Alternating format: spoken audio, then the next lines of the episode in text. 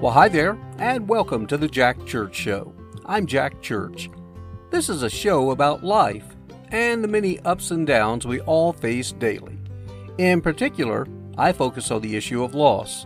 Now, that can be everything from, in my case, the loss of my beautiful wife, or for you, it may have been the loss of a parent, a grandparent, child, spouse, pet, job, you name it. Loss is something we're all guaranteed to experience, but how we face it will help determine our future. For me, I write a daily love letter to my bride of over 30 years, Pam, and I share those letters with you in hopes they provide some comfort, knowing you're not alone on this journey, and in time, we can and will continue moving forward. Here's today's letter. Dear Pam, I was so touched by a couple of photos I found today in your Google Photo storage area. In fact, I love the fact we have so many photos of the great times we shared. This particular group of photos was on one of our many trips to the beach, which in some cases could be every weekend when we lived near there. And on this particular weekend, it was our anniversary. And you know what we did? We had both written in big letters on the sand I love you forever. Yours, of course, said, Jack, I love you forever. And mine said, Pam, I love you forever. Wow. That's almost hard to say because when we wrote that just a few years ago, I truly believed we would be together forever or at least for another 25 or 30 years. But I quickly learned that there is no forever on this earth.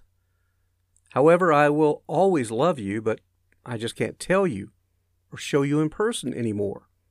And while we can all sit around and say, Oh, you hear me in heaven, or You know I still love you, it's just not the same. In fact, I just saw where a, another older couple than us is celebrating their 50th wedding anniversary, and I thought, that's just not fair. But then again, to the young wife who lost her husband before their first anniversary. I'm sure she's saying, it's just not fair. Or what about the couple that just lost their little boy? They too are saying, it's just not fair. No, life in general is not fair. It's not easy. And there are no guarantees of tomorrow. So we just keep moving forward best we can and hopefully spread a little light and happiness in a world that can sometimes seem very, very dark. My day was filled with a good bit of light, as once again I met several new people. And it started off this morning while I was doing some of my work uh, in a local coffee shop, and I ran into my new friend that works there and moved from Mexico a little over a year ago with her husband and children. She is so incredibly sweet, and her story is so inspiring. She has a master's degree in sociology, and I believe her husband has one in engineering. They went through all the proper channels to immigrate to the United States, and they're so happy to be here. Her husband now works for a landscape company, and I asked her if it was difficult doing jobs that were nothing like what they did before.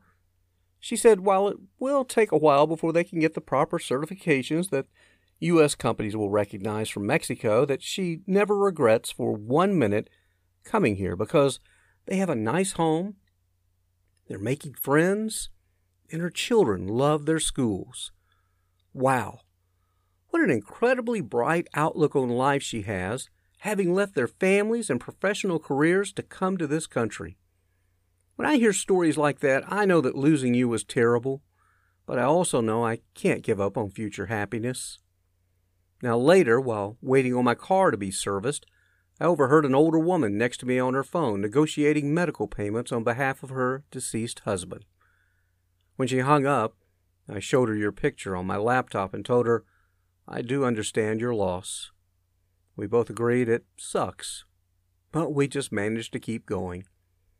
Of course, I gave her a podcast card and said, maybe some of my messages will give you a little comfort. She said, maybe. I sure hope so. Later after work, I went back to the large uh, farm park area I went to yesterday to get in a good three or four miles of walking.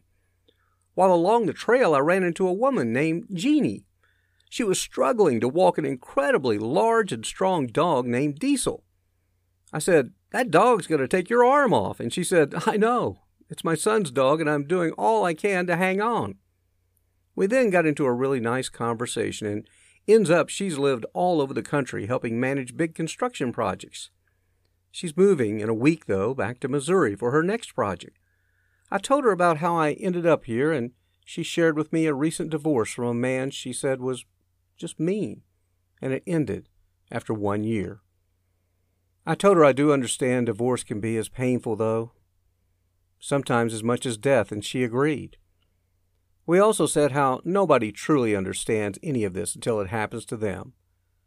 She was so sweet, and I really enjoyed talking with her. I told her it was a shame we just met and she was moving away. She said, Yeah, I know, but I'm really glad that we met. As I walked away, I said, You know, that guy you divorced must have been a real jerk because you're a really nice person. She said, Yeah, he was. I do hope she finds somebody else some day because everyone deserves to be happy.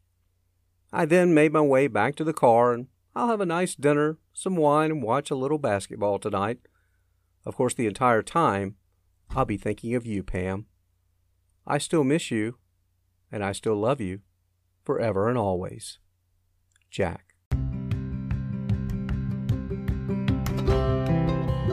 Thanks again for joining us and I certainly hope you enjoyed today's program. And my prayer is that you found some comfort and hope in the future.